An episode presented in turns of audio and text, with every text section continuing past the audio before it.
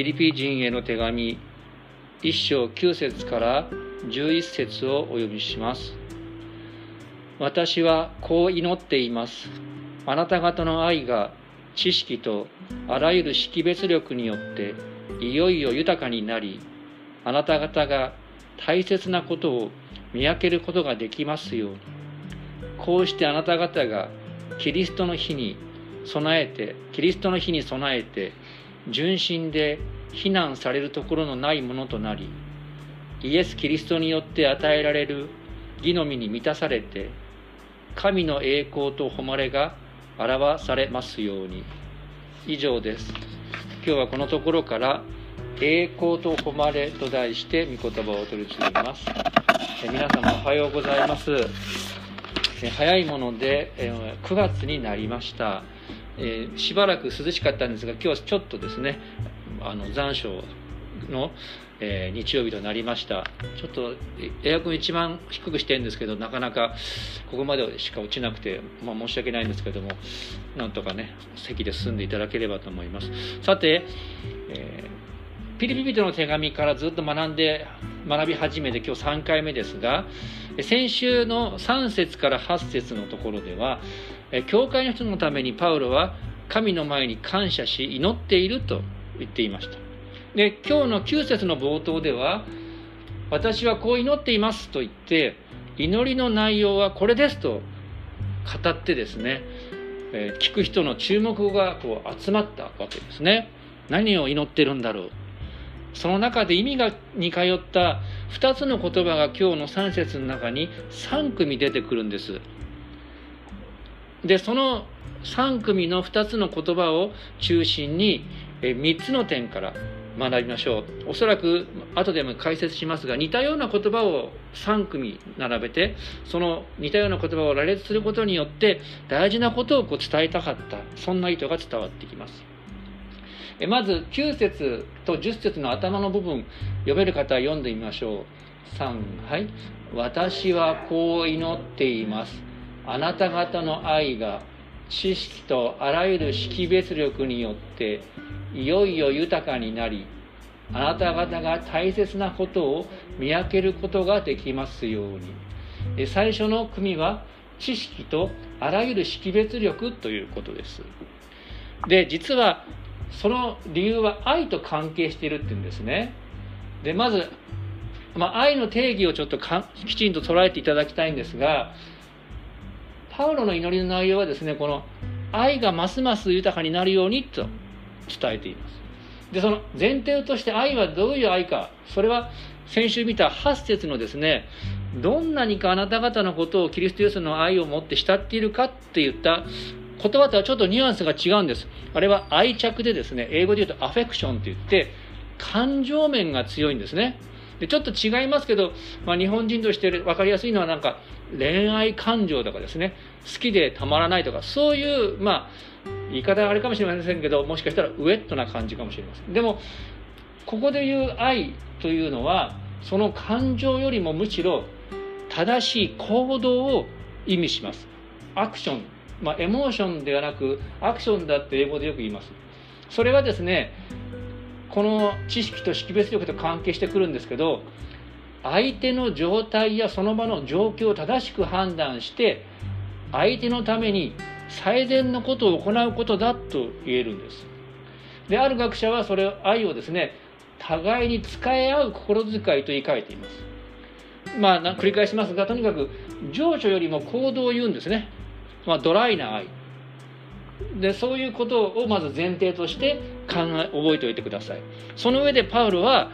愛がますます豊かになりますようにとこう祈っているわけです。皆さんじゃあちょっと考えてください。じゃあ愛が豊かになる。まあここでパウロはですねピリピ人の手紙ピリピ人の愛というのは宣教の初めの時からそして今に至るまでパウロが投獄され苦労している。そしてピリピの人たちも先週言ったようにあのローマの中で信仰者として苦労している。そういう苦労があるにもかかわらずずっと物心両面においてパウロを支援してきた。まさに行動ですよね。その愛を感謝しているって先週言ってましたよね。それがもっともっと豊かになるようにって言ってるんです。皆さんどうやったら豊かになると思いますか？フィリピンの人たちのそういう与える愛が。あるいはそこに表された愛がもっと豊かになる。ますます豊かになるっていうこと。パウロは何をもってそう言っているか。愛が豊かになるため。まあ実は答え合わせですけどそのますます愛が豊かになるようにパウロはその答えとして知識とあらゆる識別力によって愛が豊かになる。ちょっとさっきも言いましたけど感情的じゃないから知的な部分が豊かになって愛が豊かになるっていうのがなかなか分かりにくいかもしれません。まあもうちょっとこれその前提で説明していきますけれどもこの2つの言葉は簡単に言うと正しい知識と倫理観を言うんですね。なんか学校の道徳の時間みたいに難しくなってきましたけど正しい知識と倫理観を持ってこの2つの言葉の意味があると。でそれは10節の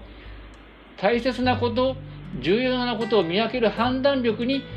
それが至ると言及しています。ちょっと前に戻りますけど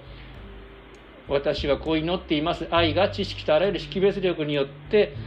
いよいよ豊かになってあなた方が大切なことを見分けることができますように。別の聖書では重要なことが見分けることができるようにという。知識と識別力からあの判断力が生まれるっていう。そういうの流れでパウロはこの祈りを祈っているって言っているんですね。どういうことか。それはですね正しい判断力と正しい判断力を持って愛を実行するっていうことが豊かな愛の実践になるっていうんです。つまり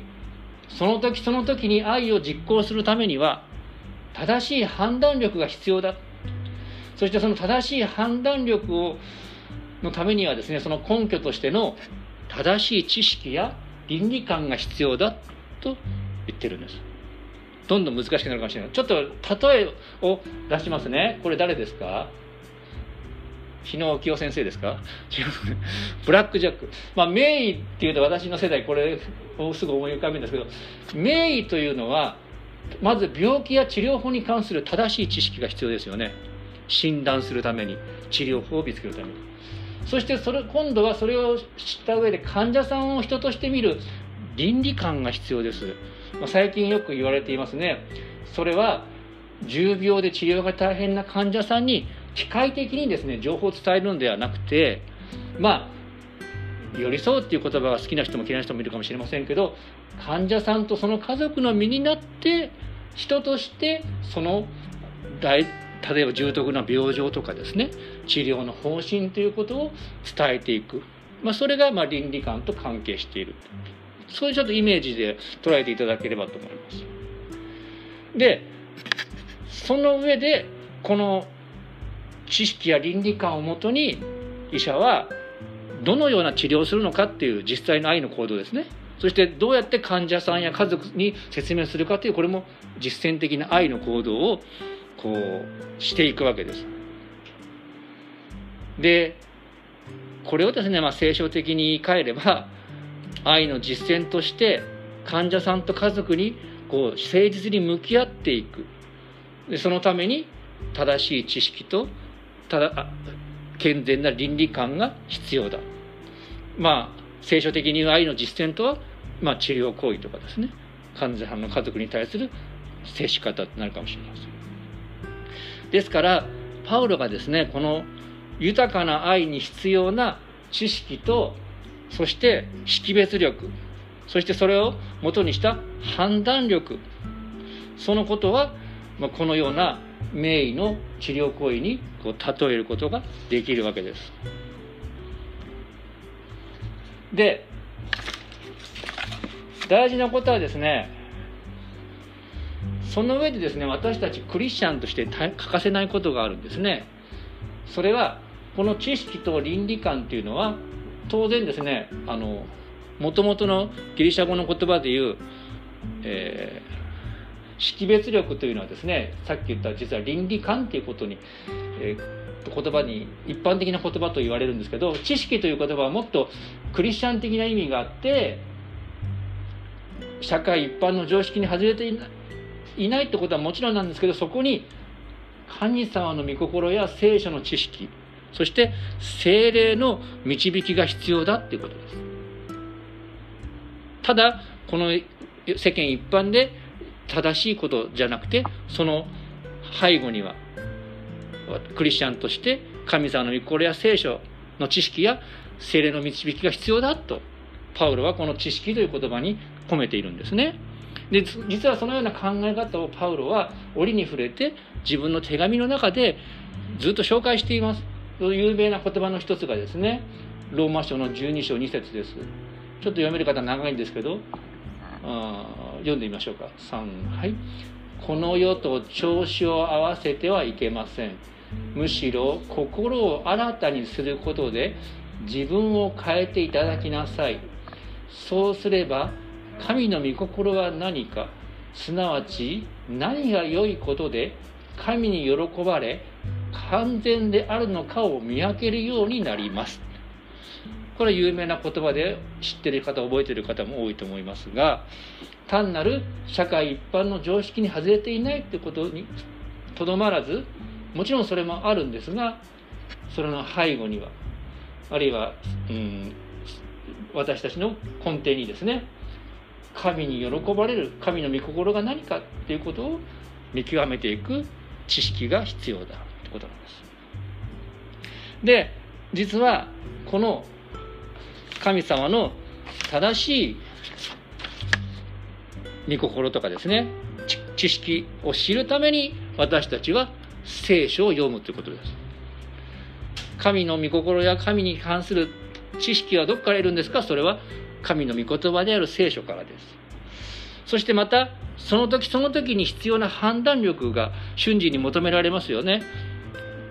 ただお子さんに接していればお子さんの言うことやることに関してその時その時に何が適切かってことを瞬時に判断しなきゃいけないかもしれません。まあ、その瞬時に判断するためにですね私たちは精霊の知識を蓄えあ聖書の知識を蓄えて判断の基準の知識を持っていることと同時にその時その時に精霊の導きがある。聖書から教えられたことを精霊が明らかにしてくださったりまあ一種の知恵がねその時与えられるような精霊の導きということを経験していくんですね。でそういう聖書や精霊にあって判断していくそういう経験をまた積み重ねていく中で私たちはその場その場の状況に合わせて相手にとって何が重要かってことをこう判断できるようになっていくわけです。でそれはですね一生涯かけて私たちが磨き続けていくものそれが成熟になるってことですね。それこそ愛が豊かになって成長していくっていうことがそこに含まれているわけです。そのことを知ってパウロはピリピのクリスチャンのために祈っているって言っているわけですね。それが第一の点です。最初の点がですね、ちょっと一番難しかったり、理解しがたかったりしてですね、長いんですけども、またちょっと後で復習してみてください。2番目、純真で非難されるところのないものとなりますようにという2つ目は純真さと非難されるところがないということの組み合わせですね。御言葉を読んでみましょう。1章の10節と11章の前半ですね。読んでみましょう。3はいこうしてあなた方がキリストの日に備えて純真で非難されるところのないものとなりイエス・キリストによって与えられる義の実に満たされますようにというそういう祈りです。実は愛が豊かになることによって何が生まれてくるか。それはですねクリスチャンが純真で非難されるものがないものとしてこう成長していく。それをパウロは知って祈っているっていうんですね。ここでこれらの言葉純真さ非難されないっていうことはですね実はですね私たちの内面のことを言ってるんです。動機の純粋さ。まああの来週眼哲学外来カフェがありますけどですねあの日野先生はよくおっしゃるのは動機が大事なんだよねっておっしゃるんですよね。でまた日野先生はですねよくまあがん患者さんとかで再発率何パーセントですかとかっていうことを質問される。で患者さんによっては A 先生からこういうふうに言われて B 先生からこう言われたってことで日野先生のところに持ってくるんですけど先生が言うには A 先生も B 先生も間違ってないって言うんです。それはつまりグレーゾーンだって言うんです。まあちょっと厳しげ例えば余命についてもそうだっておっしゃって。でその時に日野先生が言うのはですねグレーゾーンを語るために必要なのは愛が動機でなければいけないって言うんです。グレーゾーンの中で自信を持って相手に言葉をかけていくためには愛がなければできないとこうおっしゃるんですね。このように動機としての愛またその愛の純真さということをパウロも強く述べているわけです。でそこでさらにですねパウロはキリストイエスの日に備えて言ってるんです。キリストイエスの日に備えてとあるように実は私たちの救いの完成の日と関わりがあること純真で非難されることがないということは完成の日と関わりがあると見て取れるんですね。それどういうことでしょうか？私たちが100%愛がなん愛がこう純綺麗になる。私たちの動機が100%神の前にも人の前にも責められるところがない。そういう状況になれるのはですねこの完成の時だ。イエス様と再びまみえる時だ。とパウロは実は考えているんです。で先週そのことと関わる大事な言葉を見ましたね。一章六節。この言葉とそれは関係しているんですね。ちょっとこれまた読んでみましょうか。3はい。あなた方の間で良い働きを始められた方はキリストイエスの日が来るまでにそれを完成させてくださると私は確信しています。完成の日というのはイエス様と直接お会いする日そしてその時私たちは完成する。でいつも申し上げていますけどに実はその時まで私たちの心の葛藤の旅が続くっていうんですね。クリスチャンはもう救われていますしもう救いが始まっています。しかしまだ救いが完成していない。そういうこの世の葛藤の中で旅をし続けるのが私たちの現実です。で諦めるんではなくて完成の時を知っているからその完成を目指して実はその時その時今の時を最善を尽くして自分の思うところの純真な動機で愛を実践していく。それが私たちのこの旅路の何でしょうかね中身なんですね。でも皆さんどうか分かりませんが私はすぐ壁にぶつかってしまうんですね。良いことを始めようとしても限界を感じたり自分の壁にぶつかってしまう。あるいは自分の自分勝手さってことに気がついてがっかりしてしまうこともあります。だからこそパウロはこのイエス様に頼ることを忘れないようにと言っているんですね。実はですねこの11節の「義の実に満たされる」って言ってますよね。義の実に満たされることへとこう発展していくんです。で実は義の実に満たされるっていう言葉を見るときにこの御言葉を見るとですねイエス・キリストによって与えられる義の実って言ってるんです。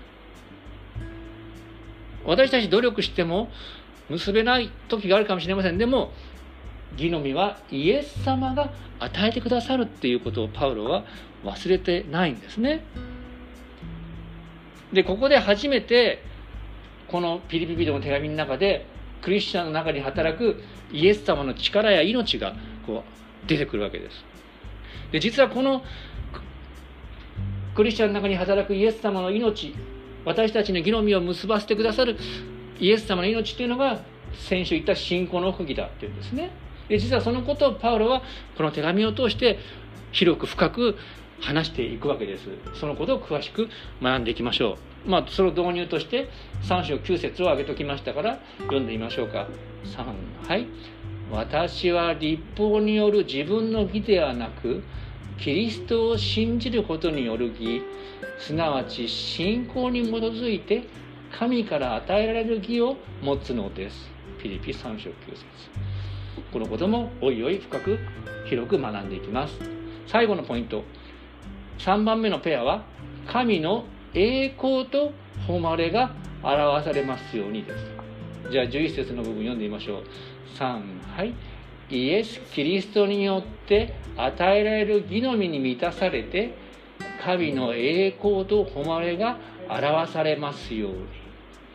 パウロはこう祈りを締めくくっているんですが実はですねとてもこれは大事なことです。ある学者はですね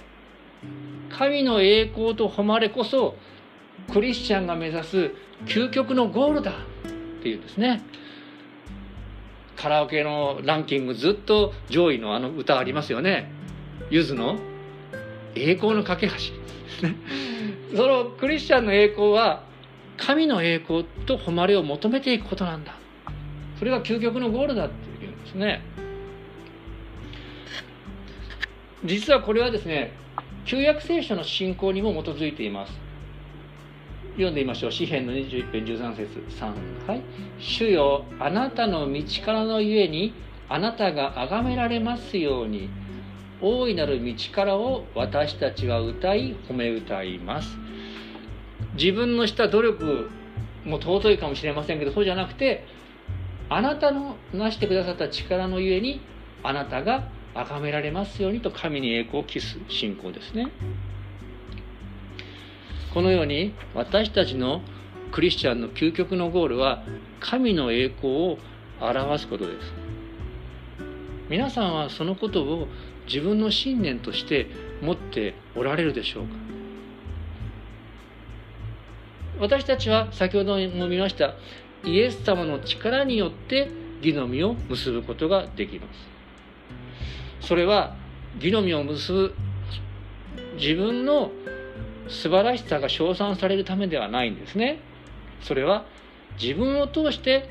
神様の栄光が表されるということなんです。そしてこの義の実を結ぶということが究極の神の栄光を表すという私たちの目的とつながっているということなんですね。実はこれこそ信仰の奥義です。神の栄光を表すために生きている。で実はそのことをパウロはやはりこの手紙の中で繰り返し私たちにこう教えている。そのことを共に学んでいきましょう。でその代表的な言葉の一つを最後に皆さんで読んで終わりたいと思います。すぐ出てくるんですね今度。一章の20節。フィリピンの一章20節。ちょっと難しいかもしれません。読んでみましょうか。3はい。私の願いはどんな場合にも恥じることなく今もいつものように大胆に語り生きるにしても死ぬにしても私の身によってキリストが崇められることです。お願いしましょう。天の神様皆を賛美いたします。パウロが書いた手紙から私たちは学びました。私たちこの地上の旅路でさまざまな葛藤を覚えますがイエス様の道からによって義の実を結ぶことができますように。また正しい愛を実行するためにどうかあなたの御心である知識ふさわしい判断力を主が私たちのうちに養ってくださいますように。こうして私たちを通してあなたの栄光と誉れが表されますようどうか導いてください。そのためにどうぞピリピリとの手紙を通して私たちがあなたからよく学ぶことができるよう導いてください。この願いと感謝を私たちの救い主、主イエス様のお名前によって祈ります。アーメン。どうぞしばらく1分ほど主に答えてお祈りしましょう。